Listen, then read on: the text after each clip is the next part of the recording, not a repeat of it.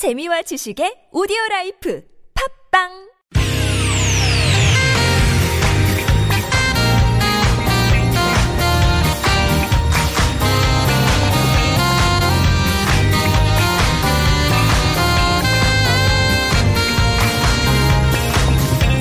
이유가 뭐지? 도대체 뭐 때문에? 세상 만사 궁금한 이야기들 꼼꼼하게 살펴봅니다. 최진봉의 왜?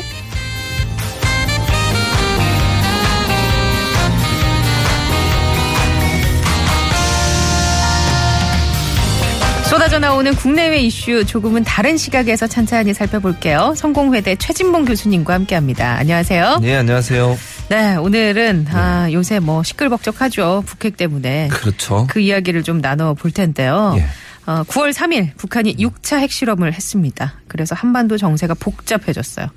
북핵 문제 처방에 대해서 생각도 다 다르고요. 네. 미국, 중국, 러시아, 우리 이 강대국들의 해법 일단 좀 입장차를 간략하게 설명해 주신다면요. 뭐 일단 강대국 입장에서는 이제 미국은 사실 북한 핵 문제에 대해서 심각하게 지금 뭐 반발하고 있는 상황 아니겠습니까? 네. 지금 ICBM 대륙간 탄도 미사일도 거의 완성이 된 상태고 거기에다 핵무기를 실으면 바로 미국 본토까지 공격이 가능한 상황이 됐거든요. 그러니까 미국 입장에서는 긴장할 수밖에 없는 상황이고 일본 같은 경우도 얼마든지 만약에 북한이 마음만 먹으면 일본을 타격할 수 있는 그런 상황이 됐지 않습니까? 네네. 그러니까 미일 한국 같은 경우에는 공격 타겟이 될 수 있는 가능성이 있기 때문에 거기서 엄청나게 반발하고 있는 상황이고 예. 이제 이 중국과 러시아 같은 경우에는 이게 우리나라가 지금 현재 남북한으로 분리되어 있는 상황이 본인들한테는 군사적으로 유리하다고 보는 거예요. 그러니까 군사적 완충지대가 있는 거잖아요. 만약에 예를 들어서요. 남북한이 통일이 돼서 남한 정부, 그러니까 우리 한국 정부가 백두산에 있는 중국 접경까지 우리의 영토로 넓혀지게 되면 중국이 미국의 완, 미국과 중국 사이 완충지대가 없어지는 거예요. 네네. 그렇잖아요. 예를 들면 우리나라는 어쨌든 미국과 동맹 관계고 음. 우리나라가 통일을 했을 경우에는 북한이 없어진다는 가정이 일어나게 되는 예. 거잖아요. 그랬을 때 중국 입장에서는 또 러시아 입장에서는 미국을 견제할 수 있는 음. 완충지대가 사라지기 때문에 미국 어, 어, 중 중국이나 러시아 입장에서는 북한이 무너지거나 북한 정권이 무너지는 것을 그리 달갑게 여기지 않는다. 않는다는 거죠. 그러다 보니까 핵 문제에서 좀더 적극적으로 나서지 않는 그런 모양새를 보여준다고 볼 수 있겠습니다. 그래서 푸틴 대통령은 예. 그 문재인 대통령의 그 요청을 사실상 거절을 거부했죠. 했고요. 사실은 지금 현재 북한을 압박하는 여러 가지 수단들을 다 동원했지 않습니까? 네. 국제사회 모두가 지금 나서서 하고 있는데도 김정은의 행동을 행동을 보면 전혀 멈출 생각이 없는 것 같아요. 예.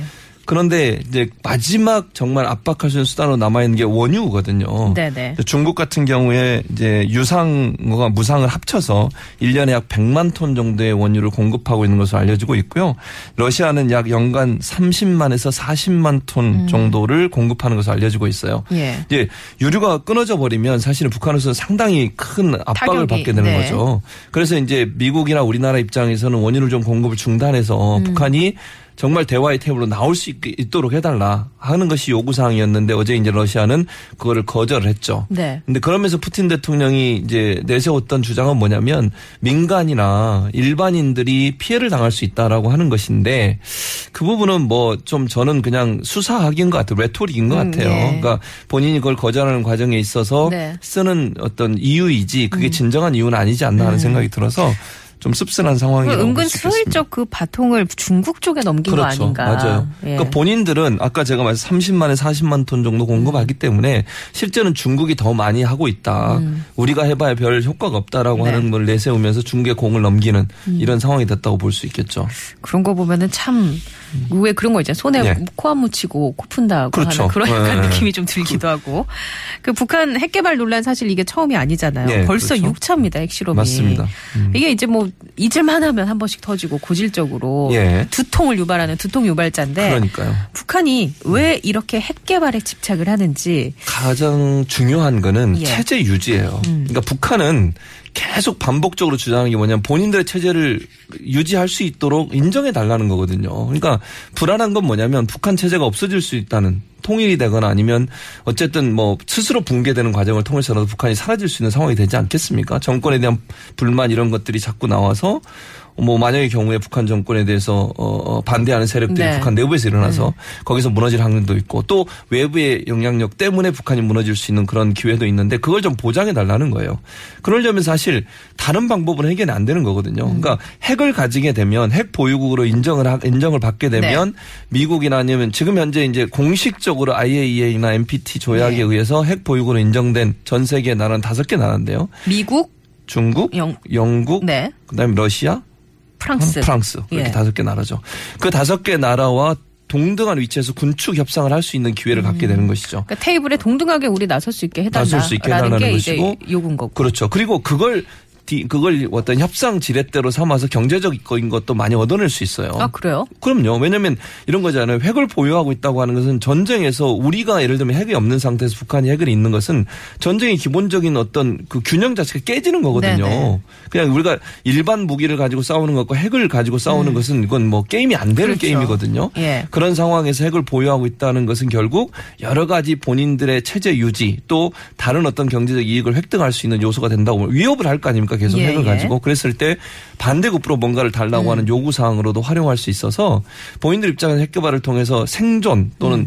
체제 유지라고 하는 두 가지 목적을 달성할 목적이 있다고 볼 수 있겠습니다. 그런데 이제 국제사회에서는 인정하지 않고 있는 거죠. 그렇죠. 북한의 핵 보유국이라는 그 그렇죠. 사실을 예. 왜냐하면 이제 핵 보유국을 인정하는 순간 아까 말씀드린 것처럼 동등하게 동등한 대우를 해줘야 되는 상황이 되기 때문에 그렇습니다. 이수열님께서 예. 북핵 해결의 묘법 인정하는 것부터가 아닐까 싶어요. 북한이 핵을 보유하고 있다는 것, 이 사실을 인정하고 협상 테이블에 임해야 하는 건 어떨까요? 우리가 물론 주도해야겠지만요. 라는 의견을 네. 주셨는데 어떻게 생각하시나요? 그러니까 저 부분도 뭐, 이, 그, 그러니까 설득력 있긴 하지만 이런 부분이 있어요. 핵- 핵을 갖고 있는 사람과 핵을 가지지 않는 사람이 협상 테이블에 앉을 수는 없거든요. 그러니까 우리가 주도를 할 수가 없게 되는 거예요. 그 뭐 전략적 핵 배치 그 전술핵이라고 전술핵? 전술핵. 예. 그거를 또 배치. 배치해야 한다라는 의견도 그 있어요. 음. 주장도 있죠. 지금 현재 그러니까 핵에는 핵으로 대결하자는 네. 건데 그게 갖고 있는 또 다른 맹점이 뭐냐면요. 그러면요. 우리가 추진하는 한반도 비핵화라는 논제 자체가 완전히 사라져 버려요. 강대 강으로 가는 그렇죠. 그러니까 그건 더 위험해지는 거거든요. 음. 모두 다가 핵을 갖고 있을 때 만약에 정말 잘못 판단해서 누군가 핵을 사용해 버리면 한반도 전체가 그냥 무너지는 거죠. 그렇죠. 예. 그런 위험이 있기 때문에 가능한 한 우리는 비핵화로 가야 되는 것이 아직까지 정부의 입장이고요. 북한 핵을 인정하는 순간 우리도 핵을 가져야 된다고 주장을 하게 되면 한반도 비핵화는 이제 물 건너 가버리는 거죠. 음. 그러면 이제 폭탄을 둘 다 안고서 살게 되는 아주 위험한 상황이 계속 지속될 수밖에 없기 때문에 핵을 인정하기가 상당히 어려운 상황이라고 볼 수 있겠습니다. 근데 보수 진영에서는 꼭 꾸준하게 이런 논리를 펼친단 말이죠. 네. 그렇죠. 그러고 있죠. 그러니까 보수 이건 진영 누굴 위한 것일까? 그러니까요. 그러니까 뭐 그냥 겉으로 보기는 이럴 수 있어요. 핵을 보유하고 있으면 우리도 핵을 갖자. 그러면 이제 결국은 뭔가 강대 강으로 가자는 거 아니겠습니까? 근데 김정은의 스타일을 우리가 보면 김정은이 과연 이성적으로 판단하고 행동할 수 있는 사람이냐?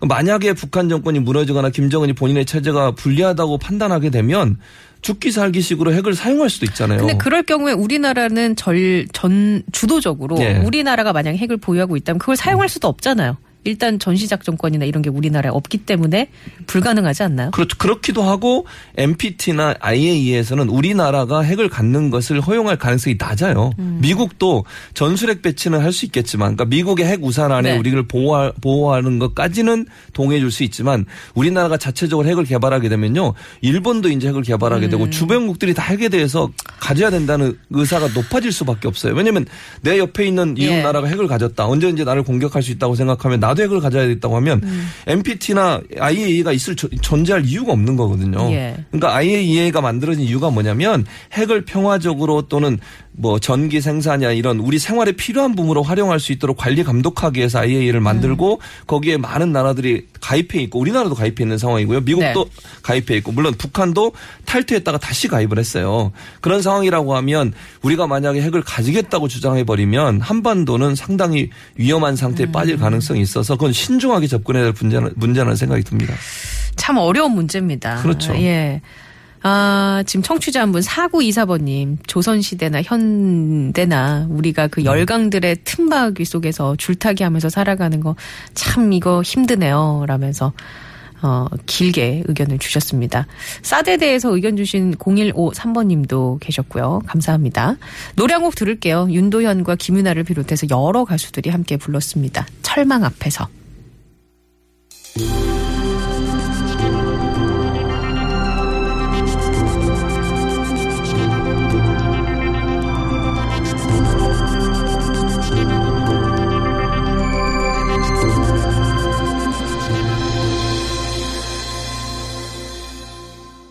네, 성공회대 최진봉 교수님과 함께 북핵 문제에 대해서 좀 얘기 나눠보고 있는데 앞서서 저희가 어, 핵무기 보유국이 다섯 개국이라고 말씀을 네. 드렸는데 1842번님이 인, 인도, 파키스탄도 있잖아요, 라고 문자 주셨거든요. 예. 그러니까 정확하게 말씀을 드리면 NPT 그러니까 핵 확산 금지 조약이라고 있어요. 거기서 인정한 핵무기 보유국은 미국, 영국, 러시아, 프랑스, 중국 다섯 개국입니다. 공식적으로. 공식적으로. 네. 그리고 인도는 1974년 그리고 파키스탄은 1998년에 핵실험을 했고요. 이스라엘도 핵실험은 실시하지 않았지만 핵 보유국으로 사실상 인식되고 있는데 그럼에도 불구하고 NPT에서는 그러니까 핵 확산 금지 음. 네네. 조약에서는 이 세 나라는 공식적으로 핵을 보유한 국가로 인정하지 않습니다. 그래서 네. 이제 청취자님이 보내신 거는 여덟 개 지금 현재 여덟 개 나라가 핵을 보유한 것으로 인식되고 있고요. 그 중에 국제 조약인 IAEA와 핵 확산 금지 조약에서는 미국, 영국, 러시아, 프랑스, 중국만을 공식적인 핵 보유국으로 인정하고 있습니다. 예.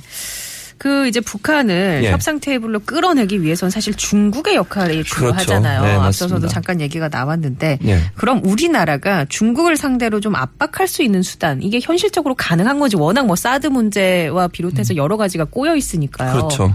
이거 어디서부터 풀어야 된다고 그 보세요? 우리나라가 단독으로 하기는 좀 힘들고요. 유엔에서 안보리 차원에서 지금 현재 이제 결의안을 새로 만들고 제재안을 새로 네. 만들고 있는 상황인데 미국이 추진하려고 하는 것은 원유 공급을 끊는 거예요. 그러니까 예. 러시아와 중 국도 동의하는 하에서 강력 가장 강력한 제재안은 결국 원유 공급을 중단하는 것이고요.